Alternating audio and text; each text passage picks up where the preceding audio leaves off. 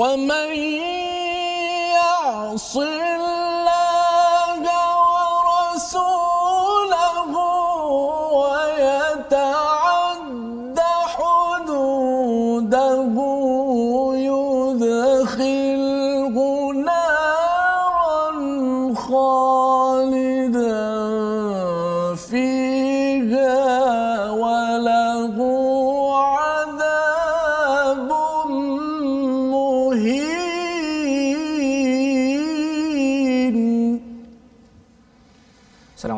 warahmatullahi wabarakatuh. Alhamdulillah wassalatu wassalamu ala Rasulillah wa ala alihi wa man wala syada la ilaha illallah syadana Muhammadan abduhu wa rasuluh.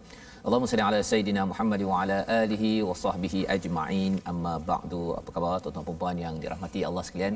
Alhamdulillah kita memanjatkan kesyukuran pada Allah Subhanahu wa taala untuk sama-sama kita diberikan peluang pada hari ini untuk sama-sama kita mendalami kepada hidayah daripada Allah Subhanahu wa taala yang kita mohon pada setiap hari dalam surah Al-Fatihah dalam solat kita dalam dambaan kita setiap hari menuju kepada Allah Subhanahu Wa Taala. Dan alhamdulillah pada hari ini kita bersama dengan Ustaz Tirmizi Ali. Apa khabar Ustaz?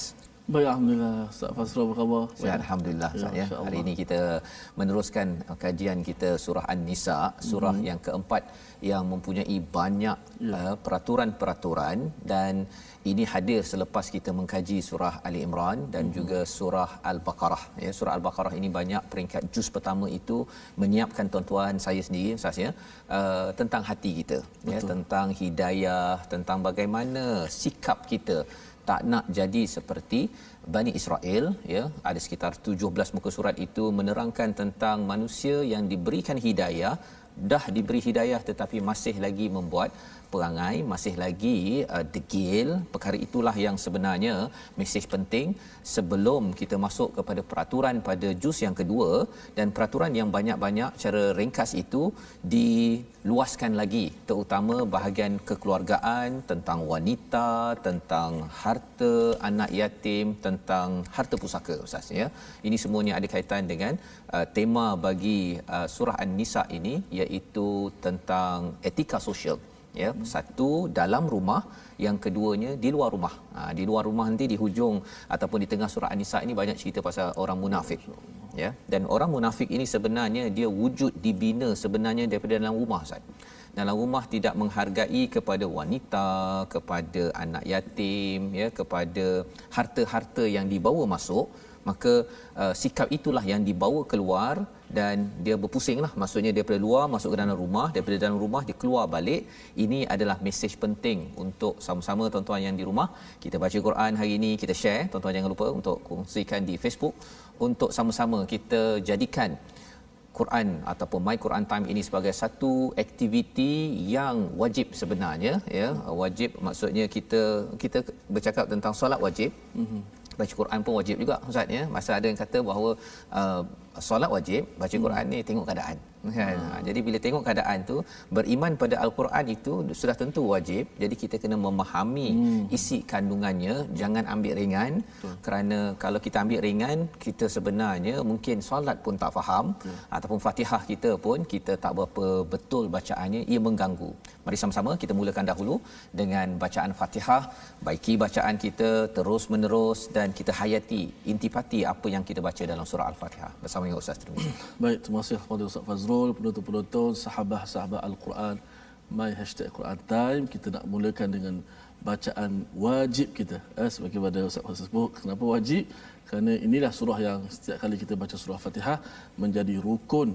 Dan bila sebut rukun, kalau kita tak membuat rukun atau tak menyempurnakan rukun maka ada masalah pada solat kita maka mempengaruhi kehidupan kita akhlak kita sebagai seorang hamba yang uh, insan yang mulia Al-Fatihah أعوذ بالله من الشيطان الرجيم. بسم الله الرحمن الرحيم. الحمد لله رب العالمين. الرحمن الرحيم. مالك يوم الدين. إياك نعبد وإياك نستعين. اهدنا الصراط المستقيم.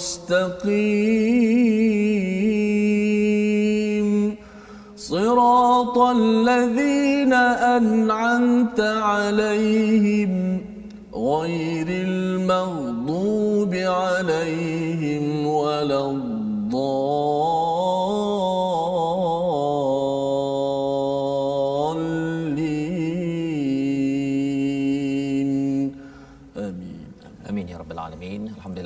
Membaca surah Al-Fatihah sebentar tadi.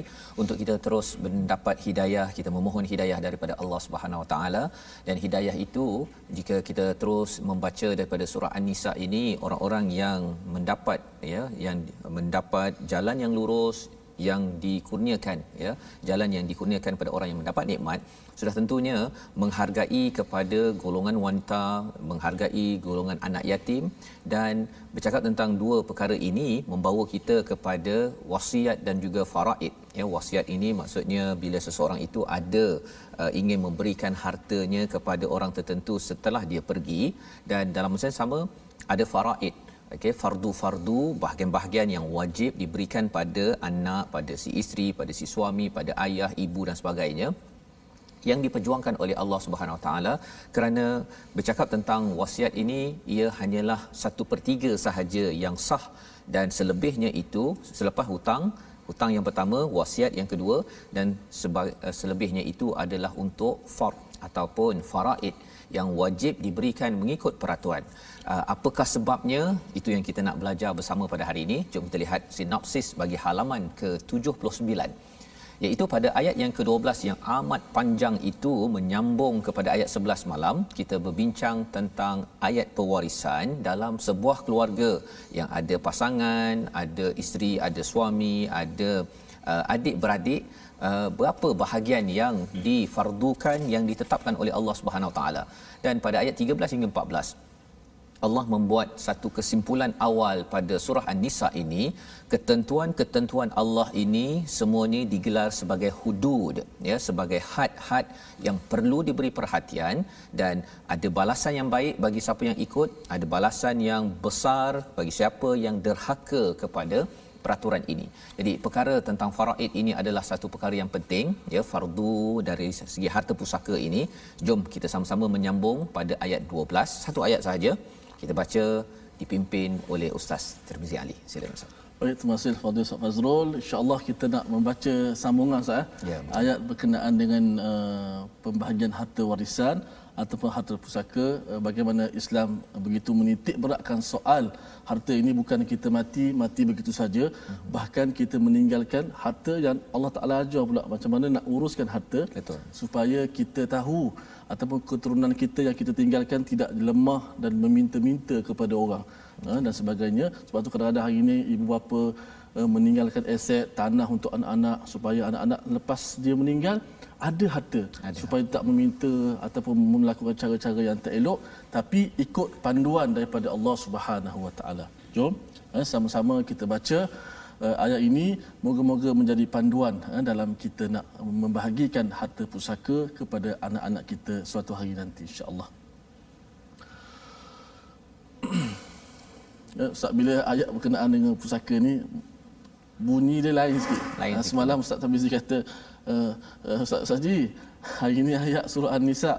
Oh, dia kata apa? Lelah jugalah Oh, lelah betul. maksudnya uh, sebutan dia jarang kita temui Jarang. kerana perkataan-perkataan dia melibatkan nombor Ya. melibatkan ha, Maksudnya kalau nak uh, belajar betul-betul ini pun Ustaz ya, dia kena nafas panjang sikit. Kalau Allah nak buat Allah. ini pasal ini algebra ataupun matematik Ah, tambahan itu tu ya. Jadi memang ketika belajar dahulu di Johor uh, ilmu faraid ini dan kemudian bila masuk sekolah menengah belajar matematik matematik tambahan itu memang oh rupanya dalam Islam ni kena pakar faham juga matematik. Kalau tidak nanti silap kira ya bergaduh kan. Oh. Ya kalau satu per seratus, kalau hartanya satu juta, satu per seratus tu dengan dua per seratus banyak beza tu. Itu sebabnya kalau bagi satu persen, bagi ten persen, sepuluh peratus, beza banyak. Ya, ha, Allah. itu kena kena bijak sikit ya Masya berfikir Allah. tu kan. Ini matematik tambahan. Betul. Mana ayat ni susah. Kalau kita boleh baca dengan baik ayat yang susah ni, ayat yang lain insya-Allah lah. InsyaAllah. Mudah insya-Allah. Baik, Sama-sama kita mohon Allah Taala permudahkan kita. أعوذ بالله من الشيطان الرجيم. ولكم نصف ما ترك أزواجكم إن لم يكن لهن ولد. فإن كان لهن ولد فلكم الربع مما تركن من بعد وصية يوصين بها أو دين ولهن الربع مما تركتم إن لم يكن لكم ولد فإن كان لكم ولد فلهن الثمن مما تركتم من بعد وصية توصون بها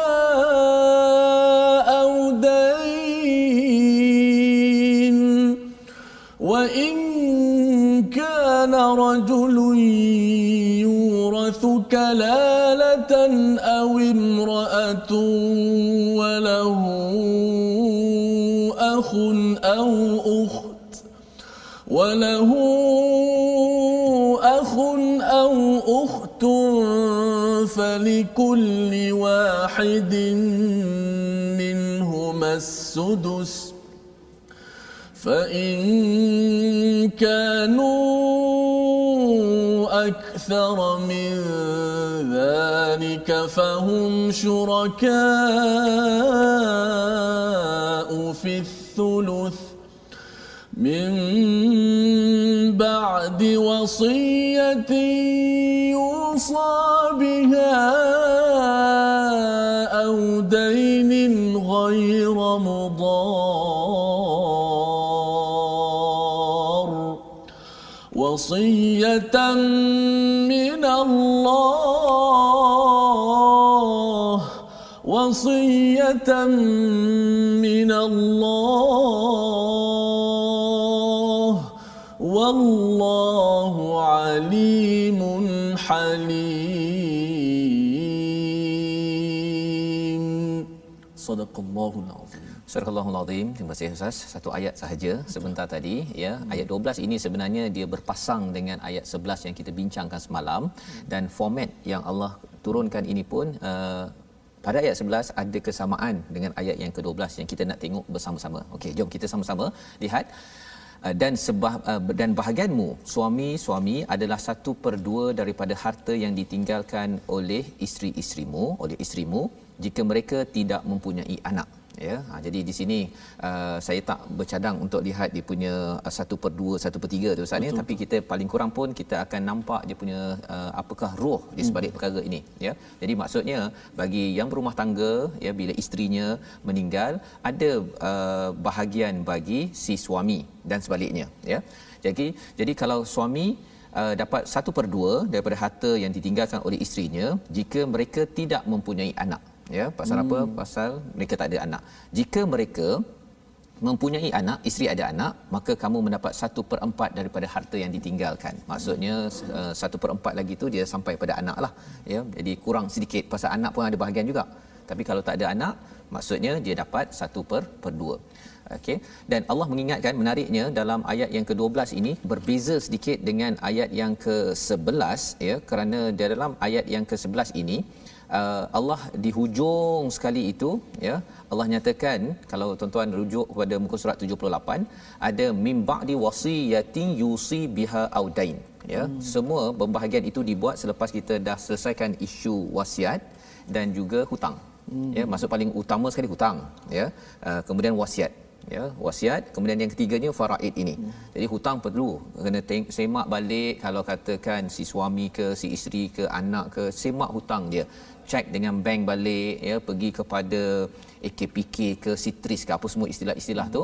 Untuk kita tahu hutangnya ada ke tak ya kadang-kadang mungkin dia tak beritahu ya. Tapi yang terbaiknya tuan-tuan ialah kalau boleh hutang kita tu dicatat dan diberitahukan. Ada satu file ke ada satu uh, apa dokumen dalam komputer ke hantar email kepada isteri ke suami ke apa sebagainya untuk pastikan uh, ada orang yang tahu pasal hutang kita. Hmm. Pasal isu hutang ini adalah perkara yang berat. Hmm.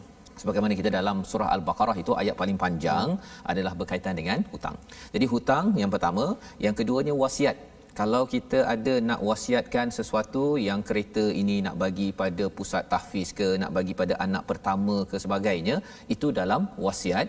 Dan wasiat itu uh, hanya layak untuk satu per tiga saja daripada harta. Itu hmm. kena ingat juga dah selesai hutang okey kemudian ada uh, bahagian yang berbaki satu per tiga saja untuk uh, untuk wasiat hmm. ya dua per tiga lagi untuk faraid ini tadi. wasiat satu per tiga. Kalau kita wasiat separuh tak boleh tak boleh tak boleh. kan, saya ya. nak wasiat ke anak saya katakan separuh daripada harta saya tak boleh ya. Satu itu per satu per tiga sahaja ya. Ini ada perbincangan di kalangan ulama ya. Pada hari ini kita ambil ringkas sahaja ya, untuk kita memahami perkara ini. Jadi kalau di dalam ayat yang ke-11 malam hanya sekali saja muncul peringatan Allah setelah uh, uh, uruskan faraid ini okey bahagian-bahagian ini selepas wasiat dan hutang tetapi bagi ayat yang ke-12 ini ustaz tiga kali. Tiga kali Allah ulang ulang ulang. Okey mari kita tengok. Jadi bila dah uh, suami ad, tak ada anak dapat setengah. Jika mereka mempunyai anak isteri yang meninggal itu ada anak maka kamu mendapat satu per empat daripada harta yang ditinggalkan setelah dipenuhi wasiat dan juga dibayar hutang. Pertama ya. Kemudian sambung lagi. Para isteri memperoleh seperempat, ini isteri pula kalau suami meninggal, satu per empat daripada harta. Jika tidak mempunyai anak. Ya jika ada anak maka dapat 1 per 8 kurang lagi. Ya kurang lagi. Pasal si isteri bukan wajib memberi nafkah. Yang wajib kalau dia berkahwin dengan uh, apa suami baru hmm. uh, dia tetap juga dapat harta tu untuk dia. Ya jadi dia dapat kalau dia ada anak suami tu ada anak 1 per 8 diingatkan lagi sekali setelah dipenuhi wasiat yang kamu tinggalkan atau dibayar hutang. Hmm. maksudnya dua itu perlu diberi perhatian jika seseorang sambung lagi, jika seorang meninggal baik laki maupun perempuan yang tidak meninggalkan ayah dan tidak meninggalkan anak tetapi mempunyai seorang saudara lelaki atau seorang saudara perempuan maka bagi masing-masing saudara itu satu per enam ya daripada harta. Jika saudara si ibu itu lebih daripada seorang maka mereka bersama-sama dalam bahagian yang satu per tiga itu setelah dipenuhi wasiat dan hutang. Tiga kali ya Ustaz ya. Hmm. Ha, jadi pembahagian tadi itu kalau katakan ada anak, suami ada anak, suami tak ada anak ya, uh, isteri ada anak tak ada anak dan juga kalau ada akhun ataupun ukht ada saudara lelaki ataupun saudara perempuan sebapa seibu itu semuanya ada bahagian ya masing-masing. Jadi uh, perkara ini kita kena faham uh, secara komprehensif pasal bila bercakap tentang 1 per 2, 1 per 3, 1 per 6 ini dia melibatkan peratus Ustaz ya. Ya. Jadi kalau peratus uh, dia mestilah dia dia kalau matematik ini dia akhir sekali harta itu 100%. Tak hmm. boleh pula harta itu jadi 200% ke ataupun 160 bahagian ke tak mungkin ya. Dia uh, mesti 100%. Jadi hmm. bila kita buat matematik tambahan ni algebra ini kalau kita kali-kalikan dia akhirnya apa yang berlaku ialah dia boleh sampai 100 200 160 bahagian ya ha, tapi bahagian 160 tapi dia masih lagi 100%. Jadi ini yang perlu kita beri perhatian. Jadi tiga perkara ataupun tiga kali Allah ulang tadi itu mengapa?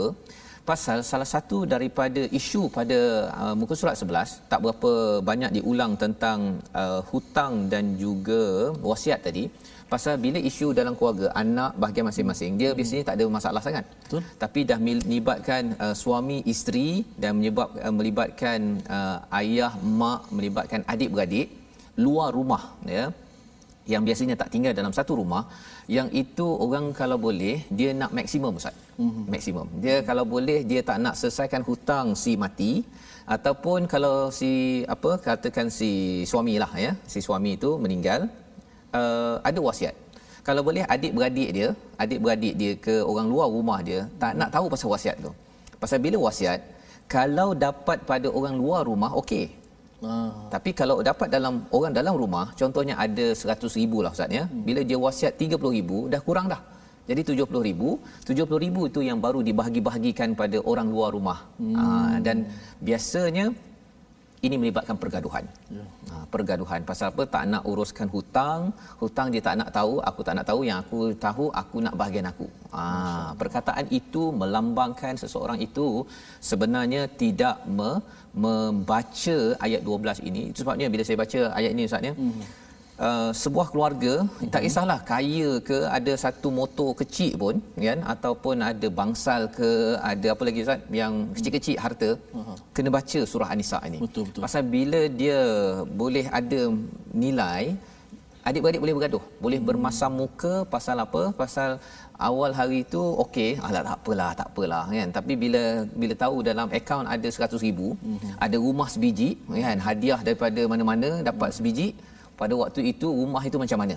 Ha kan? Hmm, hmm, hmm. jadi rumah itu akan dinilai. Bila dinilai dapat tahu bahawa nilainya sekarang dulu mungkin hadiah free ustaz kan? Betul. Tapi bila dinilai harganya 400,000 masyaallah. Ha pada waktu itu si isteri uh, saya yang temankan abang selama ini arwah. Hmm. ha contohnya kan?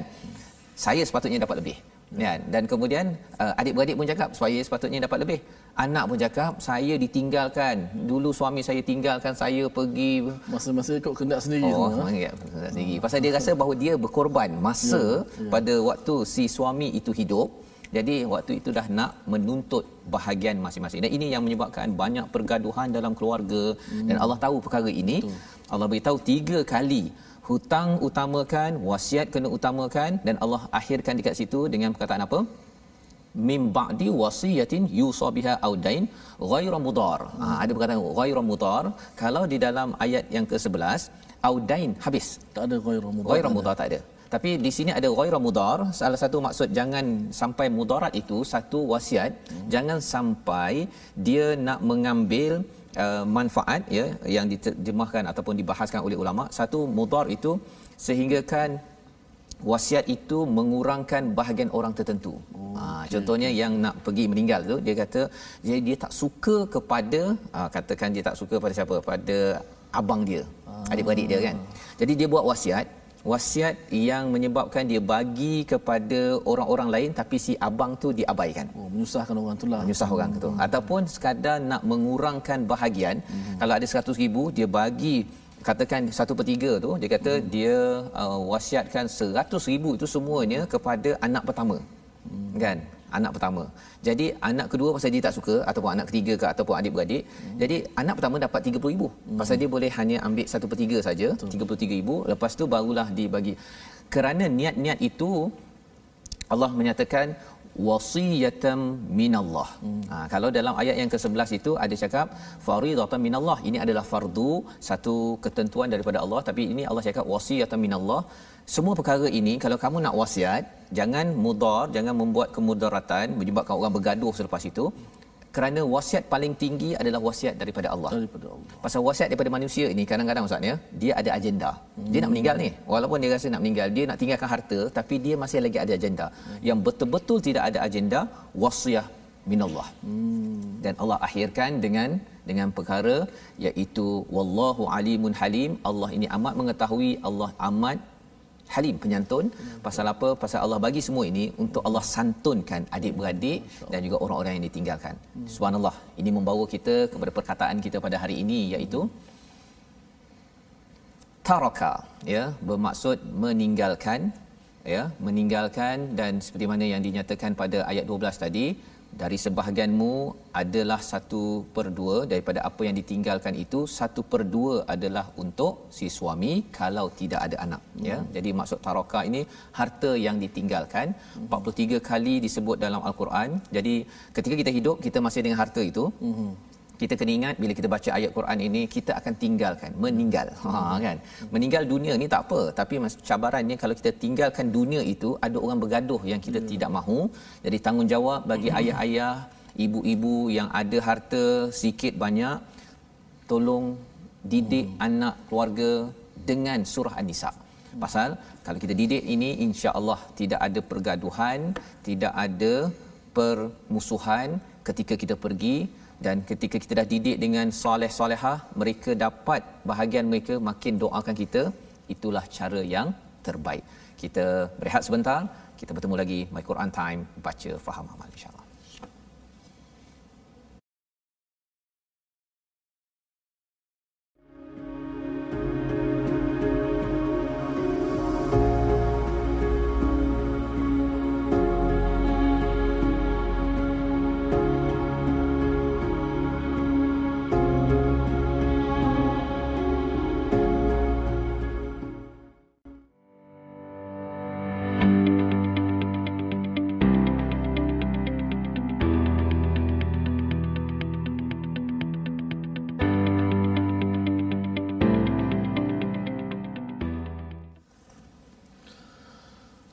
Wasiyatan min Allah wallahu alimun hakim. Inilah wasiat daripada Allah dan Allah Taala Maha mengetahui dan Maha menyantun. Alhamdulillah terima kasih kepada semua penonton-penonton My Quran Time eh, yang sentiasa istiqamah bersama dengan kita. Hari ini uh, silibus kita cukup-cukup mencabar berkenaan dengan ilmu faraid yang sebenarnya memang tak ramai di kalangan uh, manusia-manusia ini mendalami ilmu faraid dan kita dianjurkan untuk belajar ilmu ini uh, agar tadilah sebagaimana Ustaz Fah sebut maknanya apa yang saya faham tadi perkara pertama yang kita lakukan selepas si mati meninggal ialah cek hutang dia dulu ada hutang. Bukan tu ambil harta pusaka. Jangan terus bahaya ambil. itu. Sangat bahaya. Segerakan hutang dan lihatlah uh, jikalau ada wasiat ataupun tidak. Dan jangan lengah kadang-kadang Ustaz ada kat 10 tahun tak selesai lagi. Betul. Tak selesai lagi masalah-masalah uh, apa ni pembahagian harta pusaka. Apa yang kita risau orang yang menerima sepatut menerima harta itu meninggal pula dah. Oh, kan jadi bertambah rumit dan apa takut kita memakan harta yang bukan milik kita. Ya. Yeah. Ada kita kena sedar bila tumbuh daging kita daripada harta yang haram, maka nerakalah tempat yang uh, lebih utama untuk dia. Maka kita bimbang ya. Itu sebabnya uh, ya, bercakap tentang harta ini uh-huh. hadir selepas harta anak yatim perbincangan dalam surah uh-huh. An-Nisa. Uh-huh. Pasal kalau tidak diuruskan sampai 10 tahun tu kita uh-huh. mungkin kalau termakan harta anak yatim Allah. yang patut dapat Allah kata uh, dalam ayat sebelum ini iaitu uh, bagi mereka itu ialah uh, makan uh, api. Mm-hmm. wa yaslauna sa'ira. Dan juga akan disambar oleh api neraka pasal uh, tidak uruskan faraid ini ya, dan itu sebabnya uh, ustaz cakap tadi kan mm-hmm. uh, faraid ini sama ada kita belajar kita mm-hmm. tahu awal-awal mm-hmm. ataupun jumpalah ustaz ke mm-hmm. yang pen apa uh, pen uh, panel perunding, perunding mm-hmm. ya yang faham perkara ini dekat internet sekarang pun ada Betul. dia punya calculator faraid mm-hmm. cuba kira-kira dahulu kira-kira ha, kira dapatlah bayangkan okey ini anak saya dapat berapa berapa mm-hmm. tak adalah terkejut tiba-tiba tiba eh saya dapat 1 per 8 hmm. ha kan pada isteri macam tadi betul selama ni dia ingatkan macam dia temankan suami dia hmm. uh, ingatkan dia dapat dapatlah lebih sikit kan 1 per 8 ha betul lah perkara itu boleh Masya menyebabkan uh, cabaran dan Baik. inilah ayatnya tadi ya. Hmm. Mari sama-sama kita buat persediaan sebelum kita meninggal dan ada setengah orang ustaz eh, saya tak berani lah ustaz nanti saya buatkan saya mati esok bukan mati bukan sebab kita jumpa perunding ya mati bukan sebab kita buat persediaan mati sebab ajal. Eh, ajal sampai tak kira lama cepat. So lebih baik kita buat persediaan. Eh, kita buat persediaan. Sebab Allah Taala kata wasiatan ini wasiat daripada Allah. Supaya jangan kau pandai ubah-ubah pula wasiat. Kalau kita ubah macam kita pula tahu yang terbaik. Baik. Kita nak ajak semua sahabat bergabung di platform rasmi kita Facebook uh, Facebook account Facebook Al-Quran Sahabat Al-Quran My Hashtag Quran Time. Dan yang kedua My Hashtag Quran Time YouTube My Hashtag Quran Time Official Instagram My Quran Time Official. Baik, kita nak sentuh sedikit berkenaan dengan ilmu tajwid. Uh, Rumusan setelah kita dah belajar semua uh, huruf-huruf hijaiyah 19 huruf itu. Dan kita nak ringkaskan lima makhraj utama kita ada makhraj halqum yang kedua makhraj lidah ketiga makhraj uh, mulut ataupun dua bibir uh, dan yang keempat al-jauf dan seterusnya ialah makhraj al-khayshum uh, boleh kita tengok dekat dekat skrin kita makhraj al-khayshum pada hari ini terhasil keluar daripadanya bunyi gunnah. Ha, bunyi dengung suara sengau tu. Ha, suara dengung gunah itu tempatnya di mana tempatnya adalah di hidung. Ha, fokus tu. Nampak tak? Ada ada ada gelombang wave tu. Ha, itulah tempat keluarnya suara gunnah. Tengok contoh tu. Falahun ha, tengok nun sabdu. Falahun thumunu mimma taraktum. Hun dengar? Mim suara tu di mana tu? Suara tu keluar daripada rongga hidung kita. Ha, ingat di mana tempat gunnah tempat gunnah ialah di di hidung. So sidang penonton uh, sahabat-sahabat Al-Quran di, di di tangan saya ni uh, ialah gambar gigi gambar lidah. Uh, saya nak tunjuk nak guna ni sebenarnya. Kan sahabat saya Ustaz Tamizi dah guna tapi hari ini tak boleh guna. Sebab makhraj hari inilah makhraj di hidung. Di hidung, di hidung. Ya. Eh, hidung tak ada lagi tapi hidung tak apa tak perlu cari prop lah. Hmm. kita pakai ini cukup. Okey contoh saya beritahu huruf nun kita belajar huruf nun di mana? Mim lah mim mim. Mim bibir. Ha, dua bibir kan? Ma mi mu. Bila kita sebut huruf mim makhraj di mana? Di bibir. Kita rapatkan dua bibir. Tapi sifat gunnah itu di mana? Sifat gunnah mim itu datang di hidung. Tak percaya cuba sebut. Amma. Ha, mim sabduat um, eh guna guna bibir pada masa sama kita guna bibir. Pada masa yang sama juga serentak juga suara gunnah itu keluar di bahagian hidung. Maka saya tunjuk hidung saya lah. Sebab sini tak ada hidung. Sini mulut saja. Uh, insyaallah alat ini akan membantu kita untuk memahami. Walaupun kita ambil sedikit demi sedikit saya rasa itu lebih bagus lebih mudah kita fahami dipersilakan ke kanda Baik, terima kasih Ustaz uh, Termizi. Uh, hmm. Hari ini ada kaitan dengan hidung Ustaz ya. hidung. Jadi maksudnya kalau sebelum ni ada di Facebook kata gigi penting, hmm. hidung pun penting oh, Ustaz ya. Hidung, hidung penting. penting. Jadi kalau, ada kesan Kalau Ustaz? hidung sumbat Ustaz. Ha. Hidung sumbat, dua-dua sumbat. Allah, tak boleh nak baca. Tak boleh baca Ustaz. In, tersekat. Tersekat. Tak keluar sebab ya. apa? Hidung kita sumbat. Sepatutnya ya. gundah tu keluar dekat hidung. Hmm. Tapi bila dah tersumbat, maka tak keluar bunyi sengau tu. Ha, Masya-Allah. Dan kadang-kadang baca pun macam uh, dia tak selesa tak selesa. kan. Disebabkan selesa. kena berdengung mm-hmm. tapi rupa-rupanya pasal sumbat ataupun uh, mm. tak mhm. selesa menyebabkan bacaan Betul. tu tak rasa ya. Betul. Maka itu adalah kepentingan hidung pula pada hari ini untuk kita sama-sama uh, apa ketika membaca ada dengung uh, unnah yang kita belajar sebentar sebentar tadi. Baik. Jadi kita menyambung Ustaz. Uh, baik, baik. Tadi Allah menyatakan tentang uh, apa bahagian-bahagian kalau hmm suami isteri pergi dahulu meninggalkan anak tak ada anak ada adik-beradik maka di ayat yang ke-13 14 ini kita akan diingatkan oleh Allah Subhanahu Wa Taala kalau ada yang memandang enteng memandang ah. rendah pada apa yang telah diberi wasiat daripada Allah tadi ada dua peringatan jom kita baca ayat 13 dan ayat yang ke-14 baik uh, seperti ayat sebelum ni saya ayat 13 berkenaan dengan uh, orang-orang yang uh, ada hudud, ada uh, border dia. Kemudian orang yang taat syurga, orang yang tak taat selengkaskan maksiat neraka. Ayat 13 saya akan baca dengan ayat syurga dengan ayat yang seronok. Eh, mudah-mudahan kita di, di kalangan mereka iaitu lagu Tarannum Jiharkah dan ayat ke-14 saya cuba untuk baca Tarannum uh, Hijaz supaya mudah-mudahan dapat uh, kesedaran daripada kita semua. أعوذ بالله من الشيطان الرجيم. تلك حدود الله. ومن يطع الله ورسوله يدخله جنات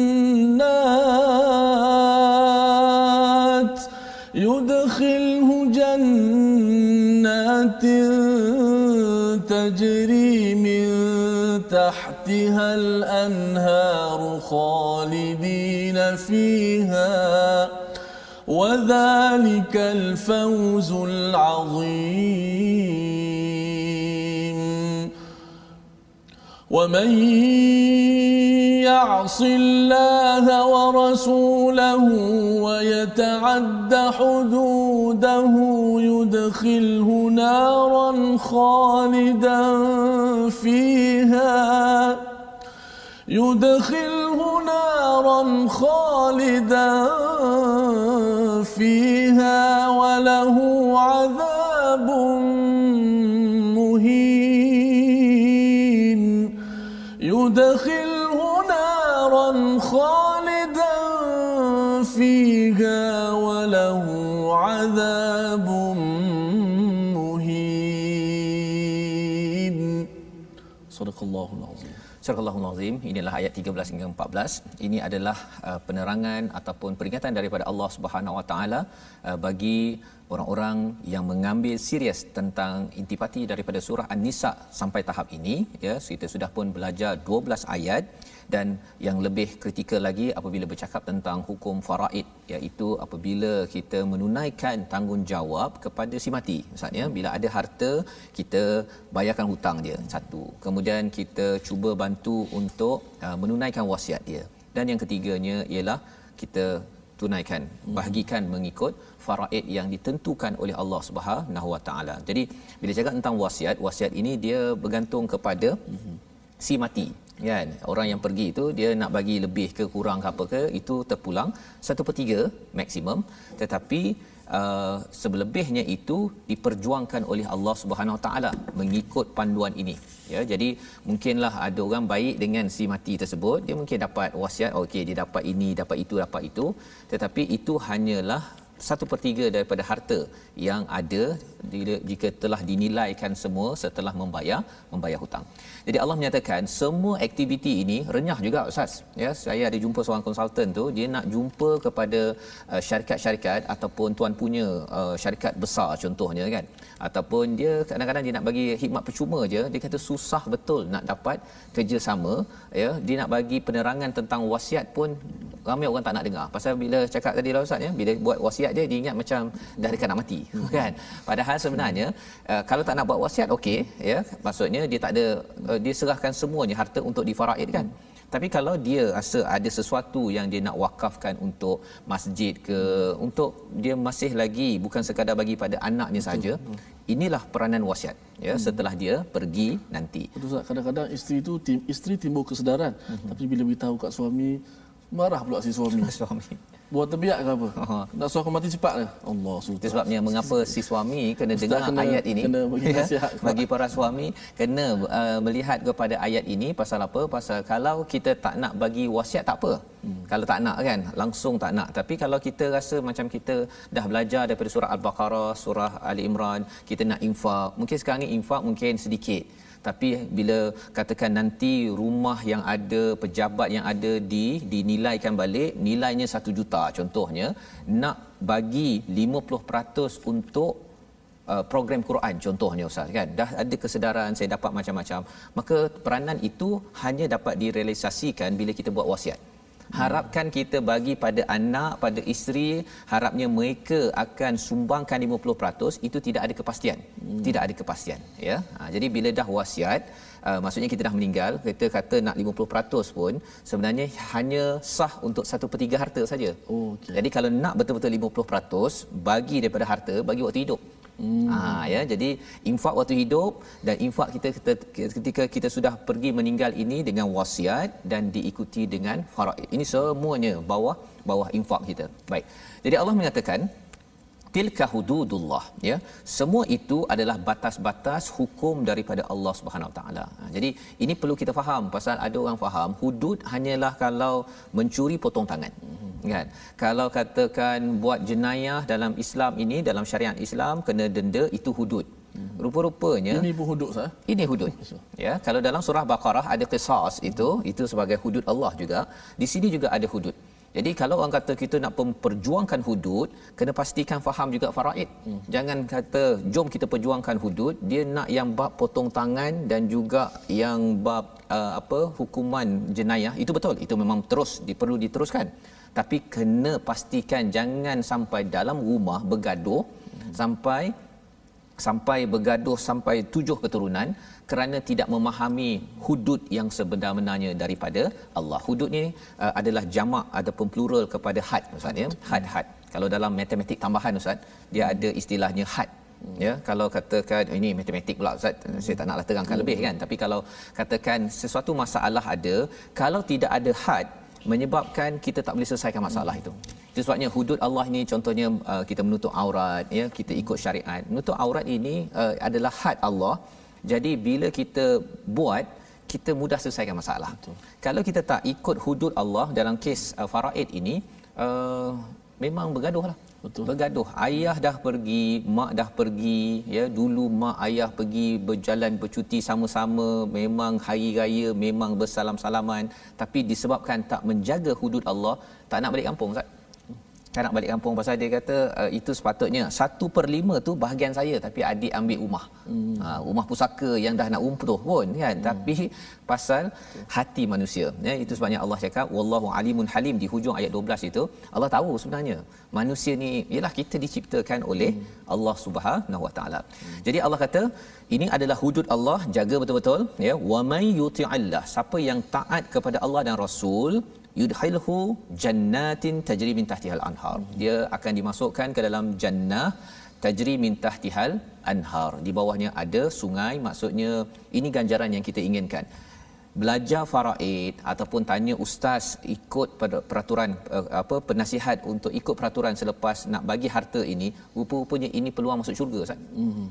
peluang masuk syurga dapat syurga yang luas ya. Ada sungai di bawahnya kekal di dalamnya lebih berharga lagi daripada harta pusaka yang tadi itu ya tetapi kalau dengan harta pusaka menyebabkan bergaduh boleh ada orang sampai berbunuh ustaz hmm. ada orang yang berbunuh pasal dia bunuh salah seorang nanti katakanlah ya katakan saya pernah main kalkulator faraid tu kalau katakan tak ada anak ya maksudnya dia dapat kepada adik-beradik si mati hmm. ha, jadi ada orang dia pergi bunuh anak hmm. orang agar nanti dia faraid dia nak ikut faraid kan?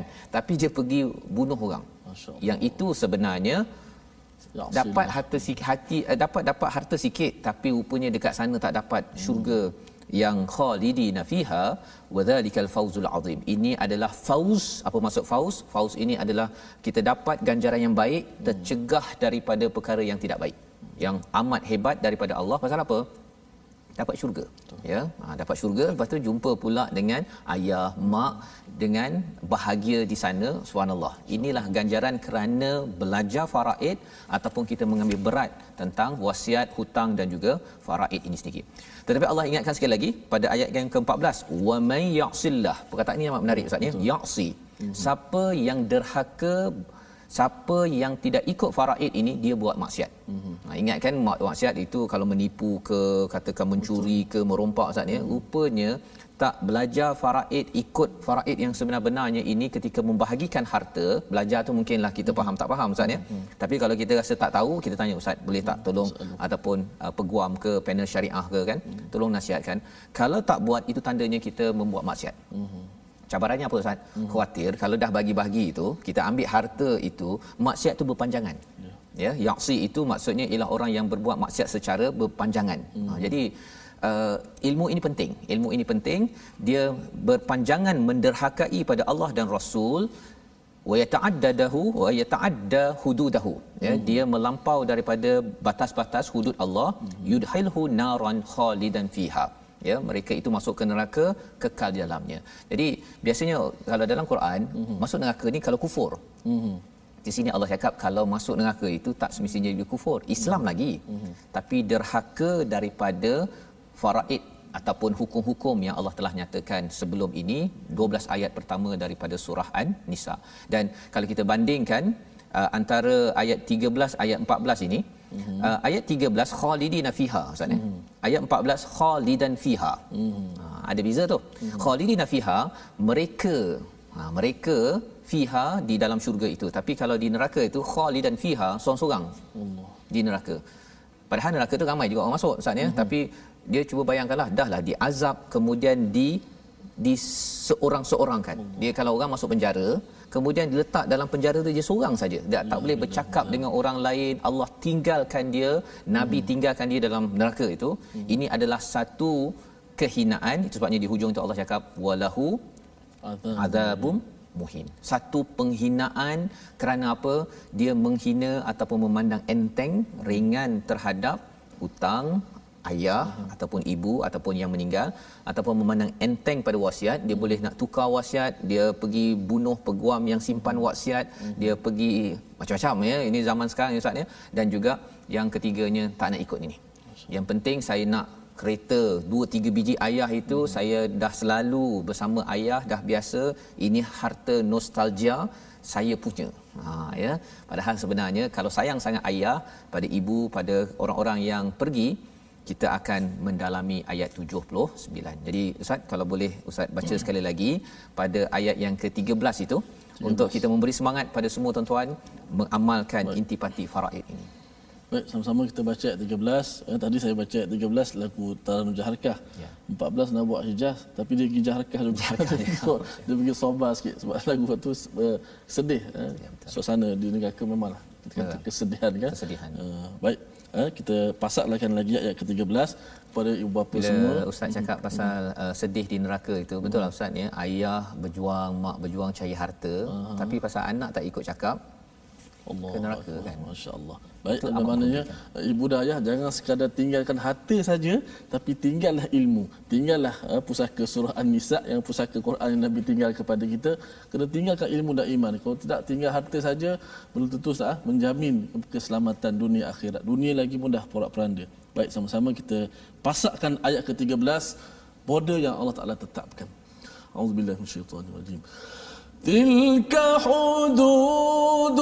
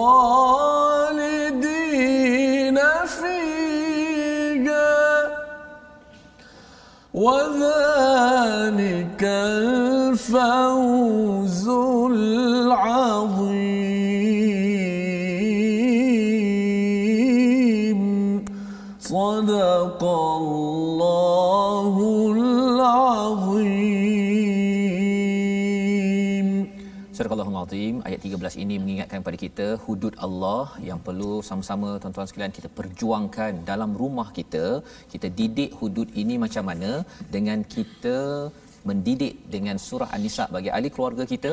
Dan juga kita kalau tak faham macam mana 1 per 6, 1 per 8 ini kita jemput ya kepada orang yang pakar beritahu apa akan berlaku kepada harta kita kepada anak beranak kita kepada saudara kita agar mereka tahu bahawa sebenarnya ini adalah hudud Allah Subhanahu Wa Taala selain daripada hudud-hudud yang lain. Dan kalau ada yang kata ustaz ya kalau hmm. saya kata tak apalah ustaz kalau macam tu saya pasal tak nak makan harta terlebih jadi tak apalah saya halalkan. Oh. Saya halalkan. Bolehkah? Boleh tak ada masalah ya.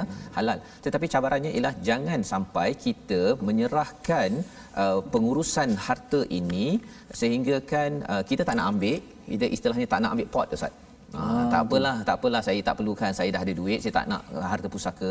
Tetapi kita pun kena terlibat dalam perbincangan adik-beradik tentang harta pusaka.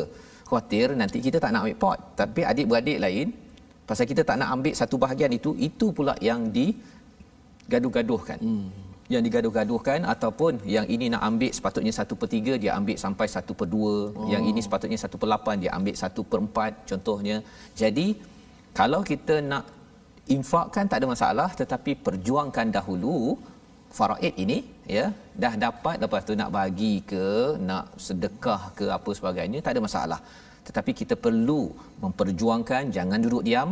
Kerana apa? Kerana ia adalah hudud Allah yang perlu diperjuangkan untuk kita menempah syurga yang Allah nyatakan sebentar tadi.